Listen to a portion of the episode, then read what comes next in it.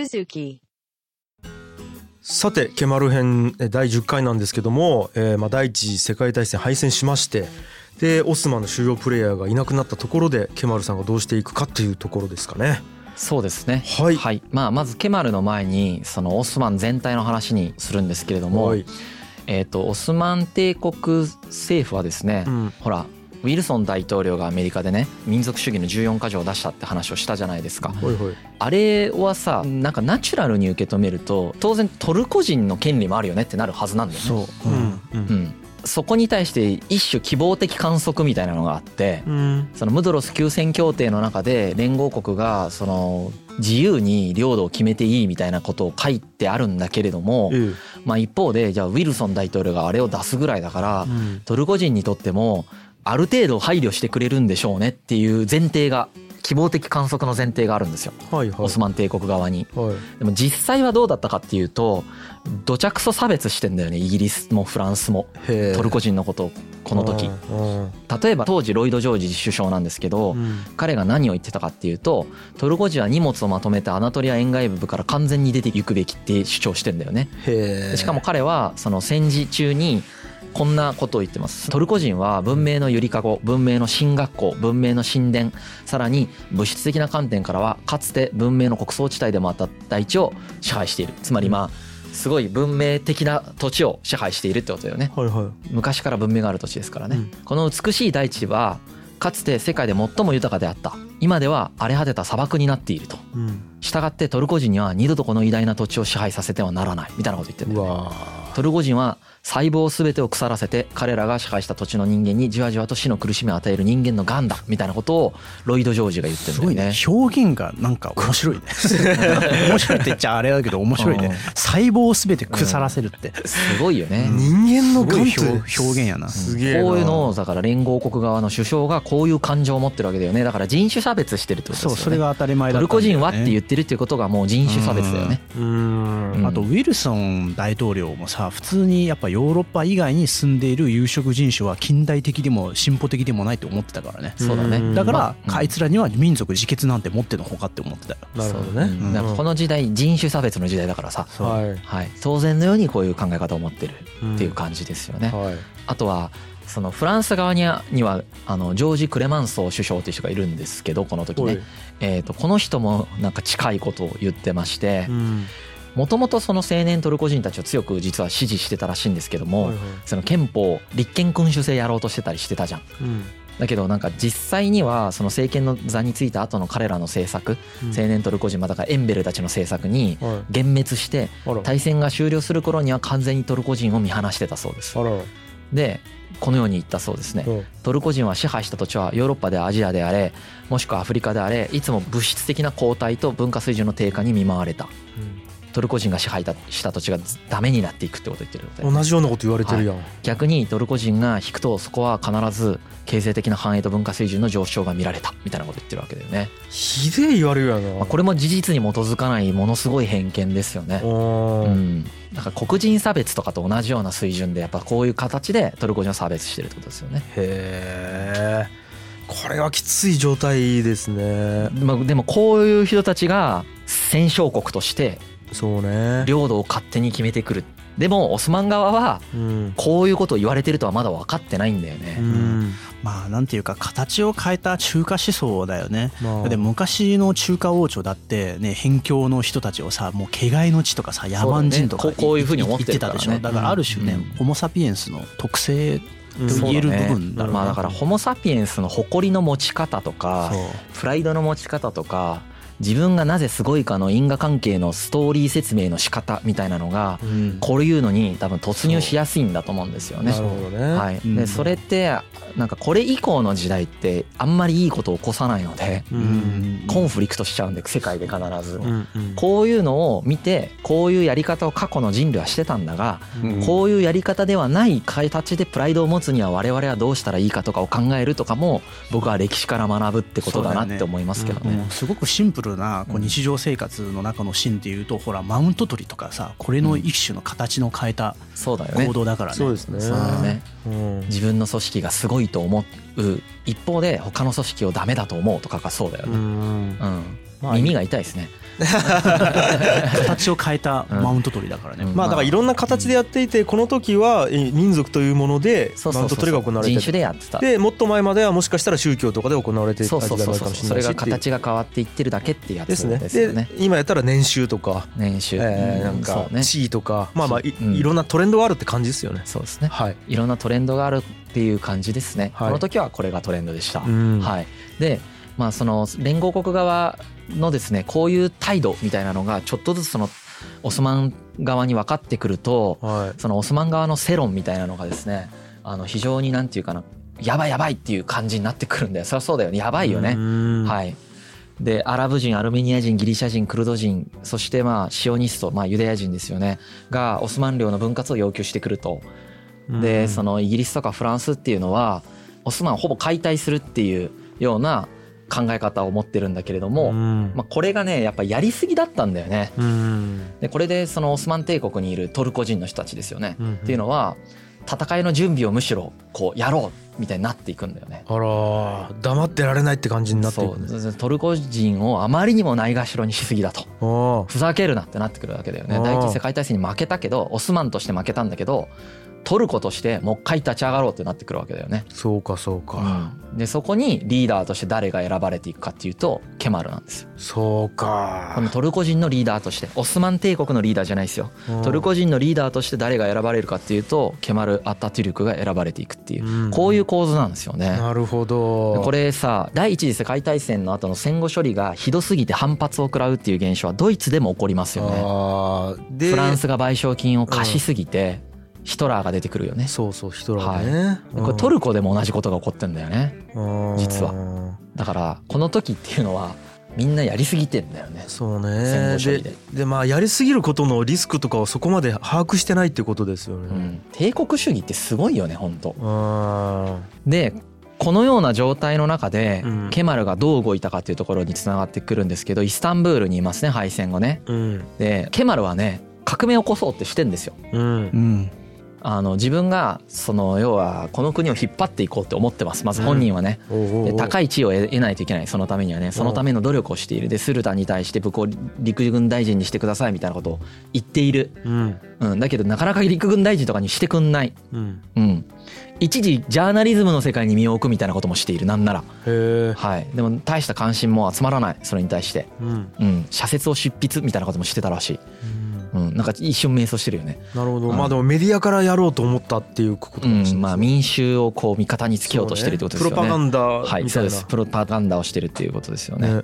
そういう感じだよねやっぱね、うん。うん、この状態でボロボロの中でやっぱりその民族自決運動の延長線上でギリシャがですねうん。イズミルっていう都市をいきなり占領してきます。おおイズミルはどこの土地になるんですかね？イズミルっていうのはイスタンブールの南にあるはい。小アジアのアナトリアの一つなんですけど、あじゃあまあ一応トルコが自分の土地だと思まあ、ってるみたいな、トルコの人からするとめちゃくちゃ自分の土地なんだけどはい。ギリシャの人からするとさうん。確かに古代ってここギリシャなんだよね。うーん。あの古代ねうん。はい、なんでそのギリシャは古代のギリシャをもう一回取り戻そうとしてムーブしてるんですよ民族自決運動の中で。なるほど。はい、まあそういうのを大義を立ててまあ実際はなんていうかねどさくさ紛れて。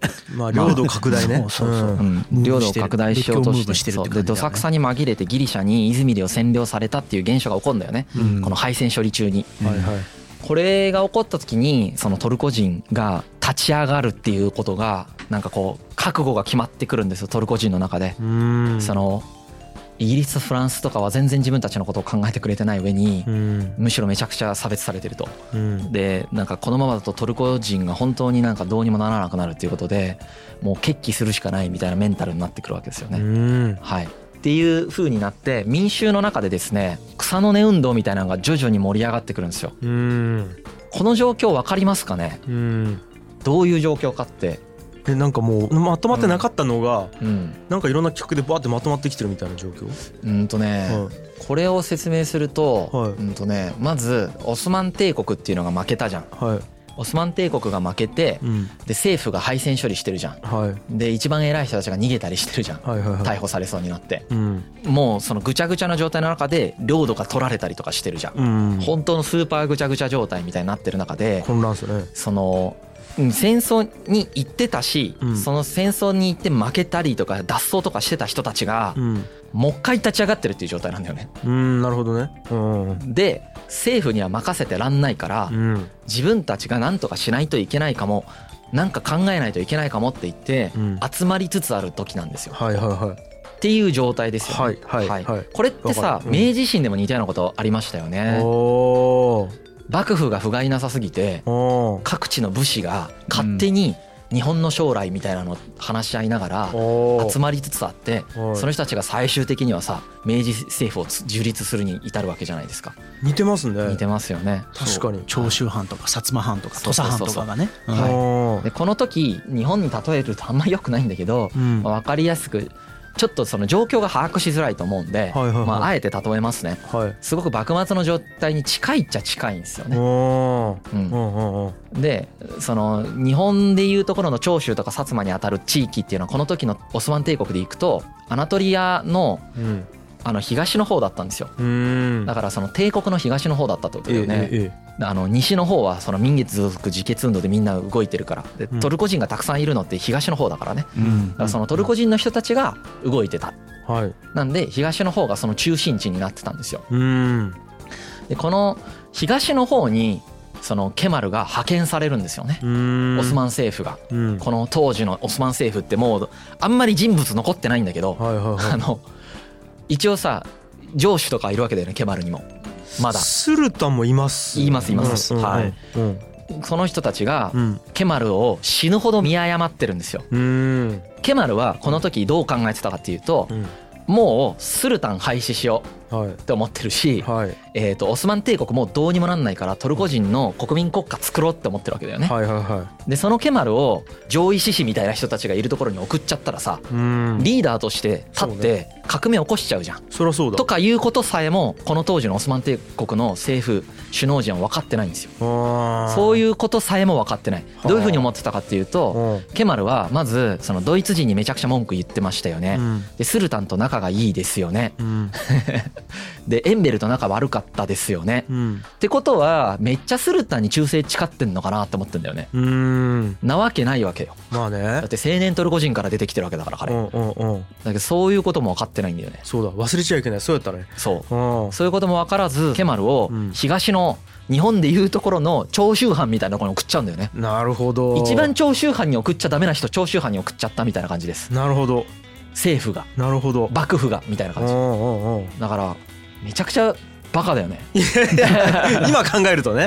うん。今考えるとそうやね。これでもさすがに多分分かると思う。普通だったら、うん、そうか。彼の発言とかもう少しちゃんと理解してたら。なんならスルタンは分かってたはずですけど。まあね。どうなんですかね。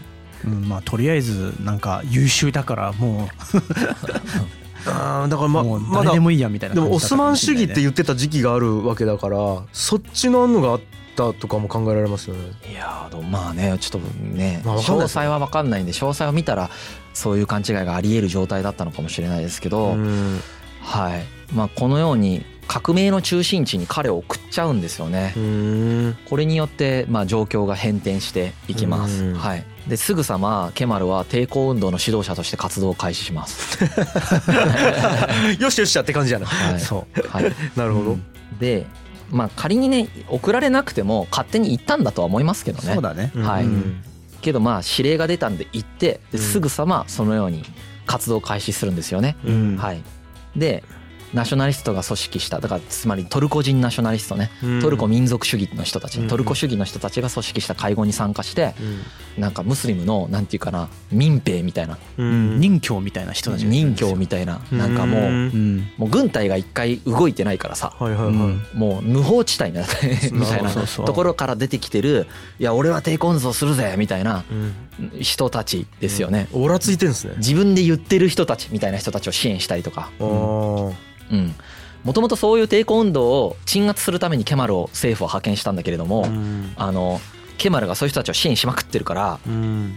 イスタンブールに帰還するように命令するんですけど、まあ、拒否するんですよね、うん。ここでスルタンはケマルを解任します、ああ気づいた。うん。はい。うんでこれに対してケマルは自ら軍籍から、まあ、軍人の離脱を表明して抵抗運動に正式に加わってですねスルタン政府に対してあからさまに反旗を翻すっていうことをやります。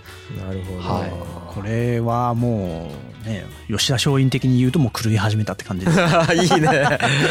うん。いいっすまあ、元からそうしようと思ってるんですけどね。そうそうそう。多分敗戦直前からそういうふうには覚悟を決めてるんですよね、うん。はい、でこれを実際にもう表立って活動し始めてしまいます。そう。うん。でここで彼が取った戦略戦略というか戦術の一つとしては彼はほらアナトリアでいろんな人を救合するじゃないですか、うん。そのシンボルとして一旦オスマンとかカリフを利用するんですよね。うん。やっぱりなんていうかさこうアナトリアっていろんな宗派とかさ多言語の人たちが入り混じってるんですよね。うんでこの人たちをまとめるためにまだそのオスマンっていう名前とスルタンカリフっていうなんかシンボルが存在感を発揮してたんです。で彼自身はさそのスルタンとか廃止しようと心の中で思ってるけれどもただまあ一旦現時点での戦術上はこれを利用した方がいいと。自分たちの勢力っていうのはカリフをいただいた正当なオスマン政権だっていう風なブランディングをして救合したんですよね。なるほどね。だからなんていうか俺たちは官軍だぞみたいな感じで一旦スタートしたって感じですね。ううんんで、えー、と彼が何をしたかっていうことなんですけどもなんか面白いんですけど会議を開くんだよね。エルズルム会議とシバス会議っていうのを開くんですよ。はい。でこの会議っていうのは何かっていうと抵抗勢力をまとめて、まあ、方向性を一致させていく。でその中で俺がリーダーだよねって話をしていくっていうそういう会議を開くんです。はいはいはい。でこれもねなんていうかそのエルズルム会議とかいうのが世界史で出てきても多分感覚的に理解みんなしづらいと思うんだけど、うん。これを想像したら分かりやすいだろうなと思うのはヤクザ映画とかで組長がいろんな対立してるとか同盟してる組のやつが集まってうん。みんなでこうしようぜって決める会合とかあるじゃん。はいはいはいはいはい。あれ？あと「ゴッドファーザー」がさワンでさあのマーロン・ブランドがさうんみんなを集めてさうんもう争うのはやめてこういう風にしていこうぜってあのいろんなマフィアのボスを集めて喋るやつあるじゃん。ー。あれ。あれと一緒です。なるほどね。はい、あんな感じなんです。はい、だからアジェンダがあって、うん。えっ、と to do を決める会議じゃないんですね。なんかもう。まあよ要ははい。抵抗勢力がたくさんいるわけで,、はいはいはい。その人たちはそれぞれでマフィア的な感じで、うん。そのいわゆるなんていうかな政府と全く関係ない政府の何の役職も持ってないはナショナリストとして動いてるわけですよい、ね。はいはいはいでその人たちっていうのはそれぞれにボスがいるわけだよね。なるほどね。でその人たちをうん。一つの場所にボンって集めてお前らのうん、トータルのボス俺ね。うんなるほど。言って。なるほど。で僕たちはこういうことを基準にこういうふうにやっていこうよっていうことをはい。言ってる会議これがエルズルム会議。エルズルムっていう場所で行われたかなり東の方ですね。うーん。オスマン帝国の東の方なんですけど。なるほどね。うん。この会議を開いた。そう。そこでなんか方向性を決めたり合意形成をしたり、うん。それぞれのやることをなんか決めたりとか、いあるいはその序列を決めたりとかするってう。いうーん。場ですね。そうですね、はいこれはね特にその当時のオスマン帝国の東のアナトリアの小アジアの東側の人たちだけを救合した会議がエルズルム会議ってやつでうんうん。でその後にシバス会議っていうやつで全国会議をするんですよ。うーん。なんで最初はすごくそのなんていうかまあ要は長州とうん。薩摩とうん土佐だけを集めた会議を最初やって、そうだね。でその後まあ比較的全藩を集めた会議をやるみたいな感じってことですよはいね。はいはいはい。それがエルズルム会議とシバス会議です。なるほどこれあのすごい感覚的に分かりづらいと思うんでこれね。ちょっとそういう例えで表現しますね。ま組織化するための一つの,、うんあの動きですよね。そうですねうんうん塊としてまとまっとこうという目的です。はいうん。でこの時もエンベルとかがあの海外逃亡してる時なんで、はいもう本当にそのケマルしかいないんだよねうん。うんリーダーがはいはいはい。有名な人が。はいはいで2週間のいろんな議論が行われたらしいんですけどうん2週間のぎ激論の末ですねこういうことがこの会議の中で要は俺らはこういうことを主張していこうぜってことがこういうふうに決まります。はい。一つはまずそのアナトリアあと黒海東部の諸州っていうのは、まあ、これエルズルム会議の決まったことね、うんエルズルム会議で決まったことは東部アナトリアつまり今集まってるこの我々。と黒海東部の諸州ですね、うん。っていうのはあらゆる外国の侵略に一体となって抵抗しましょうと。戦おうって言ってるわけだよね。なるほど。そうだね。うん。要はその政府は好きにすることを許してるけど、うん。それはもう許さないっていうことを僕たちは決めましょう。なるほど。でスルタンとカリフは残しましょうと。そうだね。うん。帝国の領土的一体性を維持するために国民軍を作りましょうと。うんいうことを言ってるわけですね。うんはい、ここのスルタンカリフを残しましょうっていうのはさっきヤンヤンが言ったやつですね。うん。これはねだから非常にケマルは戦略的に動いてます。彼はスルタンもカリフもなくそうって思ってるんだよね。なるほど。もともとの思想もそうだしうん。ことここに至ってはうん。いらないってめちゃくちゃ思ってます。うん。思ってるんだけどうん。今じゃないと思ってるんですよね。なるほど。このタイミングではスルタンやカリフを利用しながらはい。みんなを救合し集まってうん。一致団結して追い返すところなんでうんここで自分のイデオロギーであるスルタンカリフの廃止を優先させるべき時ではないということを戦略的に理解しているところ。はい。ここが彼のすごいところです。なるほどね。これができる人ほとんどいないです。はあ。だってイデオロギーを強く持ってるのにそのイデオロギーに反する決定事項なんでこれ。そうねこれはビスマルク的なんですよねめちゃくちゃ。はうん。ビスマルクも一緒なんですよ。自自分のイデオロギーと全く違うやり方でやるんだけど大戦略の中では実はイデオロギーに沿ってるっていう。うん。すごい戦略的なある意味狡猾と言える動き方ですよね。なるほどね。はい。えこの時に言ってるスルタンカリフみたいなものってオスマンのスルタンカリフのことなんですか？そうなんです、ね、オスマン帝国まだありますから。はいはいはいはい。でオスマン帝国を滅ぼそうとかも言ってないんで。なるほど、うんうん。はい、民族自決運動で反乱してくるギリシャとかうん。そういうのにちゃんと対抗しましょうってことを言ってるってことですね。うん、オッケーオッケーオッケー。あと国民主権が至上なものであるということを確認しちゃいます。これはまあはいわゆる近代国家だよね俺らはってことを言ってるってことですはい、うん。はい。で中央政府は国民の意思に従うべきだっていうことを言ってます。これはだから暗に俺らの言うことにを聞けって言ってるってことで、はいはいはい。国民ってこのトルコ人ここで集まったトルコ人のことを彼らは国民だって思ってるからね、うんうん。はい。そうですね。あとアルメニア人とかギリシャ人への領土割譲に抵抗しましょうとかですね。うんうん。はい。あとは非ムスリムに特権を付与するあらゆる計画に反対しましょうというのを決めてんだよね。うん。これだからオスマン主義を放棄してるってことだよね、なるほど、はい、うんもうムスリムだけで固まろう。うん。トルコ人だけで固まろうってことを言ってるってことですよね、うん。そうね、うん。基本的にはどねん。なロジックで固まるかっていうのをここで一回合意形成されたっていうことですね、はいはいはい、でケマルをリーダーとする9人の執行部が設置されると。うん。でこのエルズルム会議でケマルはすごい大きい役割をやっぱこの会議を主導してですね。うん、はいこれの指導者になるっていう地位をまあ確立していきます。はボスになってきたななんか、はい、でうん。もう翌月もうす1か月半後ぐらいにですねすぐに市バス会議っていうその全国会議を開くんだよね。えええ東東部会議と全国会議って2回に分けて段階を踏むんだよね。これもだから戦略的に動いてんだよね。え。へまずはコアなメンバーでちゃんと確認する。えうん。コアのメンバーがみんな同じ方向を向いてから全体に行くっていうステップを踏んでるってことですねこの市バス会議の中で決まった最も重要なことっていうのはですねうん。新しい政府を樹立しようっていうことがまあ決まってそれを宣言したことですうねん。これをアンカラ政府って呼ぶんですけどアンカラっていうのは今のトルコ共和国の首都なんだよね。うんうん。オスマン帝国の首都はイスタンブールなんだけど、うんうん。えー、と今のトルコ共和国の首都がなぜアンカラなのかっていうとこの時市バス会議でアンカラ政府が出来上がったからですね。へえかなり東の方にある田舎らしいんですけどうん。イスタンブールのが全然都会らしいんですけどアンカラが首都なのはまあここでで要は今のトルコ共和国を作った中心の人たちっていうのはアンカラから出てきたからだってことで。なるほどなるほど、はい、でこれがイスタンブールのオスマン帝国政府と戦って勝っていくからってことですようね。ん。でもう一つ重要なこととしてはうんムドロス休戦協定締結時に外国の占領下になかったオスマン領は全部保全されるべきトルコ人の領土であるってことが宣言されます。そうだね、うん。これもすごい重要だよね。これってさだからムドロス休戦協定時にあの外国に占領下なかったっていうのはうん。ムドロス休戦協定の後にうん。敗戦交渉があるからあー。でそこで敗戦条約の中でうん。じゃあオスマン帝国の領土これぐらいに縮めましょうって言われるはずなんだよね。はいはいはい縮める前の領土が俺らの領土だからうん。それを保全するってことが宣言されてるんでうん。戦争に負けたけどおそれ以降の約束守んねえって言ってるってことです。これは。そういうことか。そういうことです。宣言したんですよこれを宣言したプレレスプレスリリースみたいプなレスリリースだ。そう。へえうん、でイスタンブール政府は頼りないから俺らが政府だ。俺らが本当の国民を代表する政府だってことを言ってる。はあ。でイスタンブール政府に最後通帳を出しますへえはい。まあ俺らが政府だと。はい。まあ大宰相はそれを無視するんだけどね。はいはい向こうの行政のトップはね。この大宰相が無視したことを受けてですねうん。各国にオスマン帝国の行政官とか軍司令官とかがいるじゃないですか、うん。まあ、いわゆる公務員がいますよね。はいはいはい。この公務員たちに対してうん。アンカラで出来上がった新政府だって勝手に言ってるこの新政府がですねはい。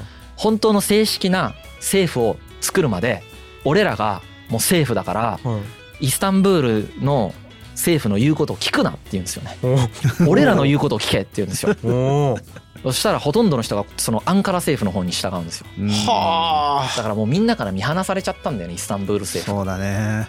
ああらこれすごい状態だよね。すごいな。こんなことが起こるって思うようなことが起こってますよね。だからこんな例え意味がないんですけどすごい状態だということを説明するために言うとはなんか福岡の人とかが勝手に俺らが日本政府だっつってそういうことやね。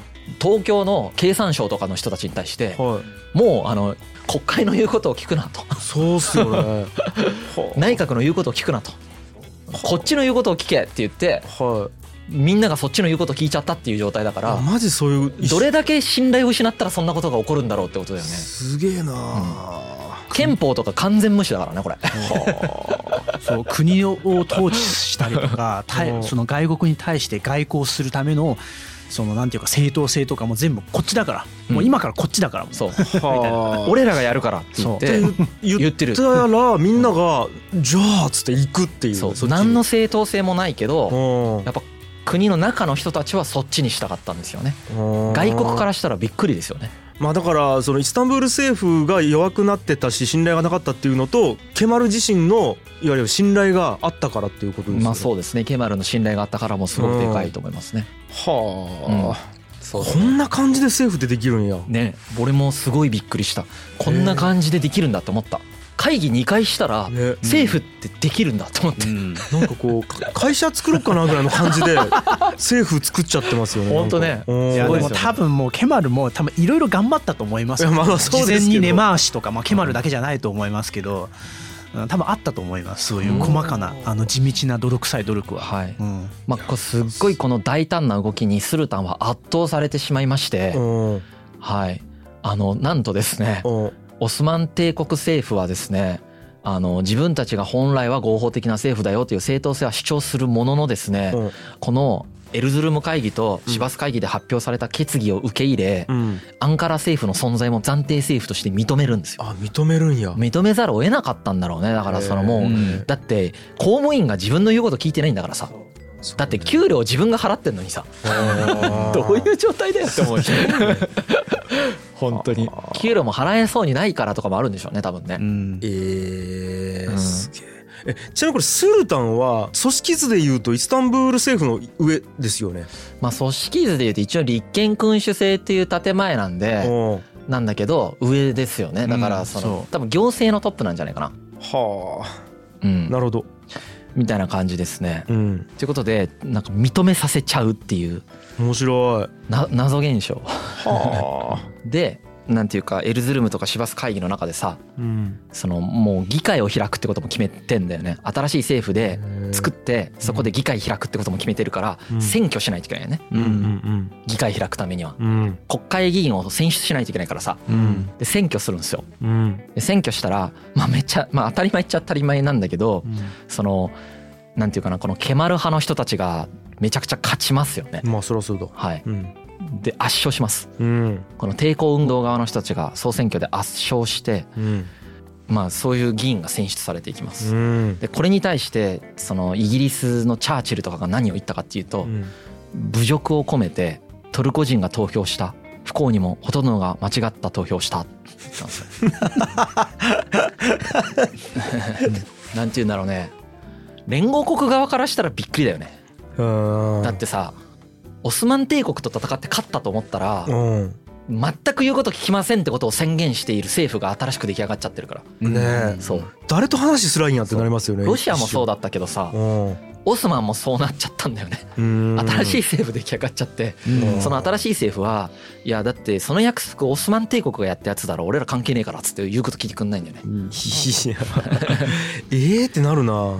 まあオスマン帝国とかイスタンブールがやったやつだろっつって。うん。うんスルタンはいただいてるからね。うんまだね。うんだからオスマン帝国っていう体ではあるんだよねまだアンカラ政府も。そうだね。そうう。うんここがちょっと複雑ですけど日本人である我々は理解しやすいよね。まあね。天皇がいるから。うん。あの似たようなことしまくってるから。そうね。どっちが官軍かっていうことを主張し合ってるってことですね。うん要はうん。でその、まあ、チャーチルがそんなこと言ったりしてるような感じでまあでもスルタンがエルズルム会議とシバス会議の内容を認めてしまったのでですねうん。イギリスとかがびっくりするよね。い。やこれビビるよね、うん。敗戦交渉してたらあの全然言うこと聞かなさそうな人たちの言うことをオスマン帝国の政府が聞いちゃったから 全然言うこと聞かなさそうってなるじゃないですか。なんでこの抵抗勢力の人たちっていうのを、うん。まあ、イスタンブールを占領してですねうん。この抵抗勢力の人たちを逮捕してマルタ島に追放していくみたいなことをするんですよ。イギリス側も。えー、でオスマン政府を管理下に置くみたいなことをするんだよね。まあそうね、まあ言うこと聞かすためにそういうことするよね。うん。戦争で負けてるからね。うんうんうん。何してんのお前みたいな感じで。やるんだけれどもうん。これでイギリスが介入したことによってうん。そのイスタンブールで一応議会があったんだけどう。んこの議会っていうのが解散させられちゃったんだよね。うーん。で解散させられて何人かがその逮捕されるから逃げてるわけじゃないですか。うんうんこの逃げてる議員と新しくこの抵抗運動をしてる人たちっていうのを合わせてはいそのアンカラ政府が新しく議会作るんですよ。えー、はい。まあ新しい政府なんで議会作んないといけないじゃないですか。でそのイスタンブール政府の議会が解散させられちゃったからイギリスの介入で逮捕とかするから、はいはい。アンカラで議会を作ったことによって、うん。まあ逆になんていうか本当にアンカラの方が政府みたいになるよねこれで。へえそうだね。議会持ってんのがアンカラしかなくなるからさ。そうだよね。うん。ねっていう感じでちょっとずつ政府っぽくなってくるんだよね。なんかすげえこんな感じでできるんやって感じですね政府、うん。ね。はあ。樋口さんも頑張ればできます。ちょっとやってみようかな後で。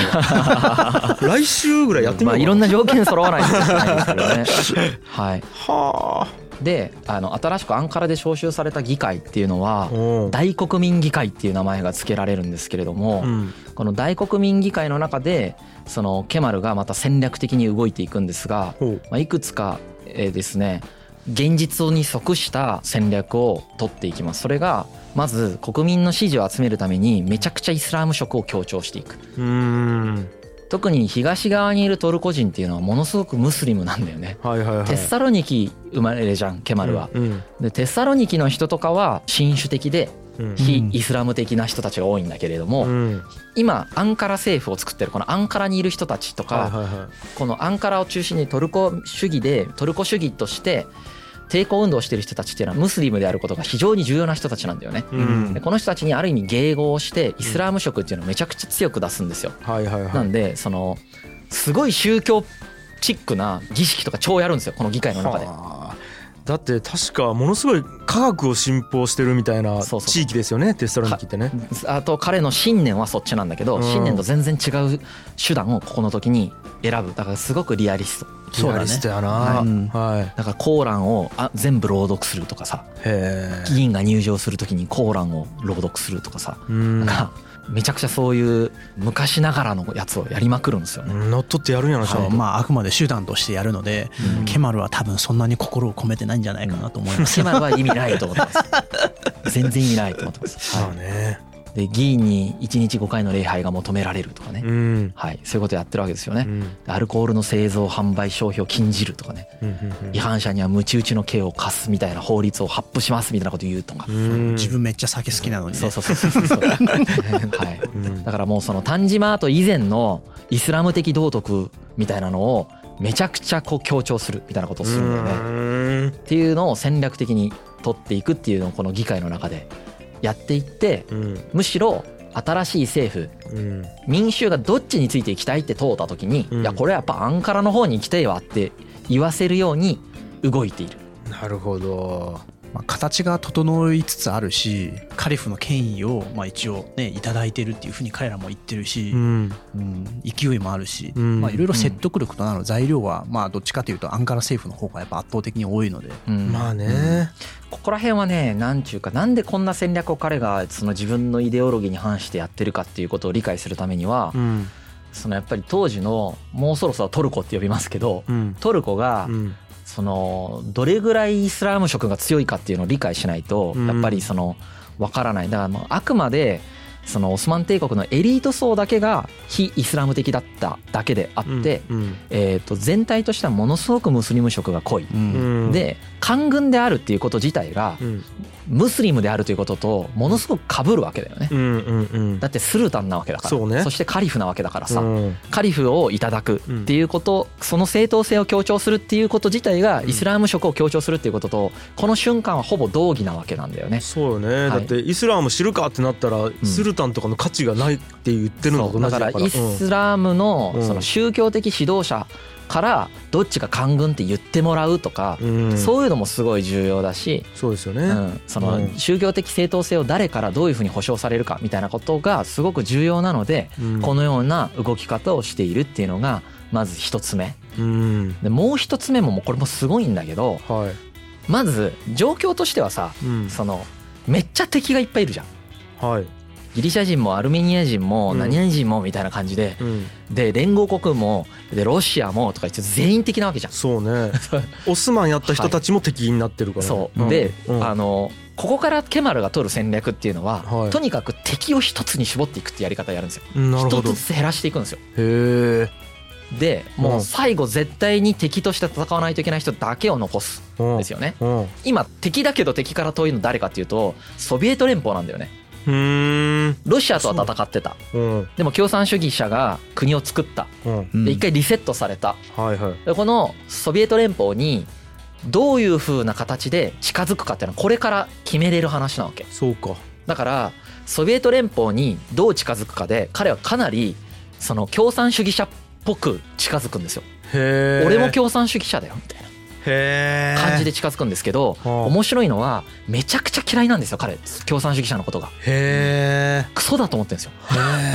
え 言い方ちょっとあれだけど。うんうんうん。超嫌いなんだけど共産主義者っぽく言うんだよね。だから資本主義を批判したりとか。へで向こうからすると「あれ？ケマルってめっちゃ話わかるじゃん」みたいな。えうん「おめちゃくちゃ共産主義者じゃん」みたいな。うん。仲良くしようって思うんですよね。そっか。今だから関係性が何もできてないからうん。そこからスタートするっていうにあるんですよソビエト。はい、でうん。このソビエトを仲間につけることによって、うん。このソビエトを仲介者として他の仲悪い人たちと利害関係を調整していくっていうフェーズにこの後入るんですよ。へえ。いやーでも一軍人じゃないねもう。なるほどね。ももはや。戦略やね戦略。うん。これねだから大国民議会の中でどういう言葉を使うかとかすごい選んでて資本主義と帝国主義の残忍性と抑圧からトルコの人々を解放するとかいう宣言とかしてんだよね。はこういうのは社会主義者が聞くとうん。あいいこと言ってんなってなるわけよ分かってんなこいつ。感覚地形なってなってんですよ。っ。てなるよな、はい。まあ、実際彼がどれぐらい共産主義を理解してたかって言ったら全然してないんですよねちなみに。にその嫌いな上に理解もしてないんであー。のボロはどんどん出ていくんですよこの後。後はい、あの正確に理解して利用してるかって言ったら正確に理解せずに利用してるっていう状態です。なるほど。はい、うん、うんあのブルジョワジーの力を終わりを迎えるのだと私は確信していますみたいなこと言ってんだよ ね。いいね。当時の共産主義的な話ですよね。はい、はい。資本論みたいな話。資本主義が終わるって思ってるからね。うん。うん、必ず資本主義は終わるんだっていう考え方ですから。うんうん。はい、ですね。こうやって仲間につけていくっていうことをしますね。うん。はい、ケマルはね、まあ、特徴としてはこんな感じで何ちゅうんだろうね。イデオロギーは科学振興みたいなのがすごくイデオロギーとしてあります。はい。で一方でそれ以外の哲学とか例えばルソーとかのこともすごい好きなんだけど、うん。全然理解してないです。そう。間違って理解してます。へで共産主義も間違って理解してます。えうん。で自分が好きなやつをつまみ食いして使ってます。自分のやりたいことがまず前提にあってうん。でそれぞれの例えばルソーの思想とかをまあ都合よく引用するみたいな。そうそうそうそう。なるほど。うん。だから間違って使ってます。だからモンテスキューとルソーを混同してるぐらい理解してないです、うん。そういうことに本質的には興味がなくてはい。自分のやりたいこととかに使えそうな意見をさっきヤンが言ったみたいに見つけてそれを引用するみたいな使い方をしている。このステージこのシチュエーションではこういうふうに言った方が人を味方につけられるよっていう判断を彼はその時はしてるんだっていうだけなんですよね。う。ん、だからルソーのことを勘違いしてロベスピエールとかが独裁性とかを引いていくという理解を僕はしてるんだけど、うん。彼もそうだよね、うん。ルソーのことが好きなのに独裁性を敷いていくみたいなのはやっぱり一つにはしょうがないっていうのもあるんだけど当時、うん。もう一方ではあのシンプルに理解してないっていうのもある。まあね。間違って理解してて ロベスピエールを結構参考にしてるところもあるので彼は。うん。そうだね。あのしてるしてる。うん。シンプルに理解してないっていうのもあるんですよね。うん。なんであのすごいリアリストで現状認識能力が高いけど思想に対しての感度はすごい低いみたいな。なるほどね。のが一つ特徴だなと思ってますね。ははい。い、はいああまあでもまあクレバーですよね。クレバーですね。何を使ってでもちゃんとこう目的のために進んでいくっていう、うん。なるほど。でこの大国民議会をロベスピエールたちが開いたそのジャコバン派のその権力主導体制をすごくモデルとするのでうん。立法行政司法の3権を全部有する組織としてアンカラでこの国会を作るんだよね。うん。だから三権分立じゃないうんめちゃくちゃ権限のでっかい政府を作るわけですよね。なるほど。うん議会が立法と行政と司法全部担ってるって僕たちちょっと想像がしにくいんだけどは全部持ってますっていう状態いですよね。なるほど、うん。はい。三権分立してないっていうことね、うん。してない。はい。この中でその議長なんだけど、うん。ケマルは、まあ、実質アンカラ政府の首相の役割であると。うん。でこの中で政府の采配を、うん。まあ、握っていくっていう形ですよね。うん。はい、でこの中で、まあ、もちろんね彼はねすごいその戦争で活躍したんだけれども、そのなんていうか学友の人たちがいたじゃん。うん幼い頃から一緒に育ってきて一緒に実は彼らは第一次世界大戦を一緒に戦ってんだよね。はいはい。同じ軍隊の中で。うん。でそのケマルの功績だっていうふうに言われてるんだけど彼らは彼らで自分の功績もあるって思ってんだよ、うん。戦友の人たちは。う。んこの後この人たちの構想フェーズとかにも入るんだよね。戦っていくっていうのもあるんだけれどもうん。この時点ではそのまだなんていうかなその戦地の近くに送られてたりする人たちがたくさんいてうん。このアンカラで政治的動きをできるのがケマルしかいなかったんでうん。ケマルが政治的動きをしてるんですよね。うんうん、で自然とリーダーになっているみたいな。はい。だけど自分とフラットだって思ってる学友たちはこの後それに納得しないんだよね。あそうなんや。納得せんん。でケマルがこんなリーダーで独裁敷いてんだよみたいになるんですよ。へえまあ実際その学友たちも優秀ですからね。まあね。うん。俺にもなんかもう少し権力あってもいいだろうみたいになったんだよねこの後ね。へえまあなんかよく聞く話ではあるけどね。今 まあまあまあ。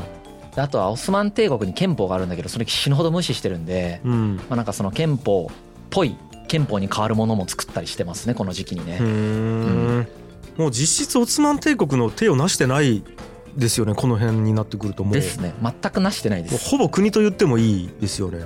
うんそうですね。実質はね。はい。うん。アンカラ政府がね。あアンカラ政府はい、自体アンカラ政で、府はもう完全に国ですね。はい。うんもう一個の国になってるぐらいの感じですよね。うん。まあ、こういう形でその政治領域の動きとしては、イスタンブール政府を骨抜きにしていって徐々に自分たちに全ての権力を集めていくと。うんでその中でそのさっき言ったみたいにソビエト連邦とかと仲良くしていってその敵を減らしていくっていう方向性で動き始めているっていう状態ですよね。はいはい。でこんな中ついにその敗戦条約が結ばれるんですよ。これをセーブル条約って言うんだけど、うん。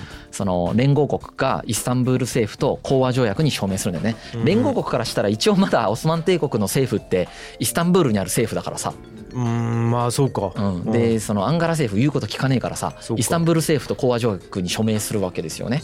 でこの内容がひどかったんですよまた。うん。この内容がひどくてうん。まずトルコの領土はイスタンブールの周辺以外ではそのアナトリア北部の約3分の1まで縮小されることになると。おだからめっちゃボーンってちっちゃくなる。お4分の1ぐらいかなうん。になるみたいな感じですね、はい、これによって今のトルコ共和国の4分の1ぐらいの領土を想定された条約が結ばれるんですよね。まあ厳しいですよね。厳しいですよね。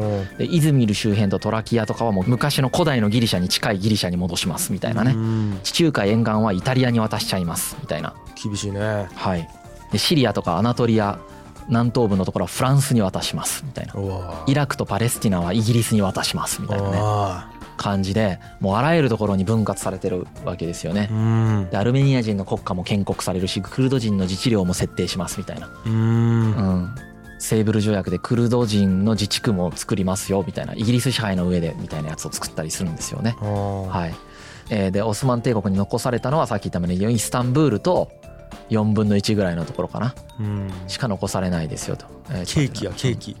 ケーキですよね。あ一応このセーブル条約に関しては、まうん。あいろんな本がいろんな書かれ方をしてあって、まあ本によってはなんていうかこのセーブル条約はなんかオスマン帝国議会では批准はされずに署名の状態だけにとどまったので国際法上の効力を持つには至らなかったっていう解釈をえしてる本もありますよね。で結局この後そのまあケマルが出てきて頑張ってこうなんか独立戦争を戦い抜くんだけれども結局このセーブル条約はまあ事実上実現不可能になっていったっていうふうに書かれてる本もあります。ただやっぱりさっき深井君も言ったようにやっぱりこの条約で定められているそのオスマン帝国の領域の喪失はやっぱり結構ひどくて、うん、あのまあこれもいろんな本の書き方があるんですけれども、うん、このオスマン帝国の最盛期と比較するとこのセーブル条約でその最後に残される予定である領土は5%程度みたいな。5%そうパまあ、最盛期に比べてはね。はあ、うん、これは、う。ん、だからこれを批准っていうかもう本当に実行されてしまうと、もう本当ほぼ国としてなくなるので、まあなくなるんだったらだったらねケマルがもう新しく作るっていう、うん、でまあ、この時のセーブル条約の内容っていうのはなんかどうやらある本にはこのように書いてあった。僕はちょっとトルコの人に聞いたことないから分かんないんですけど、このように書いてあったんですけどトルコの人々に後々まで深いトラウマを残したと。現在においてもトルコ人の心象に影響を与えている。これをそのセーブルシンドロームって呼ぶっていう。要はその欧米によってトルコが侵食分断されかねないという危機意識のことをセーブルシンドロームって呼んで今でもあるっていうふうに書いてある本がありましたね。セーブル条約の名前の使ってそうなんです。だからそのなんていうかな敗戦してトルコはむちゃくちゃになって新しい政府とかできてるんだけれども、敗戦条約を旧政府が結んでその旧政府の内容がぐもうむちゃくちゃだったっていう。うん、こんなこと起こるのって思うじゃんみんな、うん、あの明治史も同じこと起こってるからね。あの日本で例えば幕府がさ、でも幕府が結んだ不平等条約取り返すのってさ、日本はすごい時間かかったんですよ。はいはいはい、あのケマルは何とかしますからねこの後。へえ、うん。このマジで結構すぐあと不平等条約解消しますからねすごいですよやっぱ。このセーブル条約を保護にするんですよね。っていうのが次ここからどうやって連合国に対抗していくのかですよね。そうですよね連合国側はもうオスマンと契約をまあしたか受け取ってないか知らんけどすると思ってる、うん、でもケマルは自分は新しい政府を作ってると思ってる。だから誰が誰と契約したのかみたいなものがなんかみんなが認識が違うみたいな。まあ、認識が違うのもそうだけど、シンプルに何が起こるかっていうと、もう一回戦争起こってボコボコにされて終わるだけなんですよ本来は。まあ普通はね。はい。うん、だからその連合国が言ってる内容を結局武力で脅してるだけだからさ戦争だから、武力で脅してきてる人たちが言うこと聞けって言ってでも聞かないって言ったところで聞かないかどうかなんていうのはさ、武力によって決まるわけじゃん。まあね、うん、これをどうやって切り抜けるかっていうのがケマルのミッションなんだよね。彼の中での。これをなんとかしたのがめちゃくちゃすごいんですよ。だって敗戦国だよオスマン帝国って。この敗戦国を使ってこのあと武力で脅してきてる人たちをなんとかどうやってするのかっていうのはめちゃくちゃむずいんですよ。どうやってできますか？考えてみてみんなしかもアンカラ政府もめっちゃむずいよ。出来たてほやほやだよ。いかに抵抗運動をまとめたからといってそれでなんとかなると普通の人間では思わない状態なんですよこれは。ですね。どうにもならないはずなんですよねいやまあもう俺努力と根性ぐらいしかちょっと思いつかない。死ぬ気で頑張る、はい、これをめちゃくちゃ戦略的に動いて何とかします彼は。へえそれが次回ですね。これがどうやって何とかなるのかって本当想像つきづらいと思うけどまあそれが次回以降です。なるほど。ちょっと難しいように見えますけど。はい、はい、それは次回のお楽しみということでありがとうございました。G ハイエスズク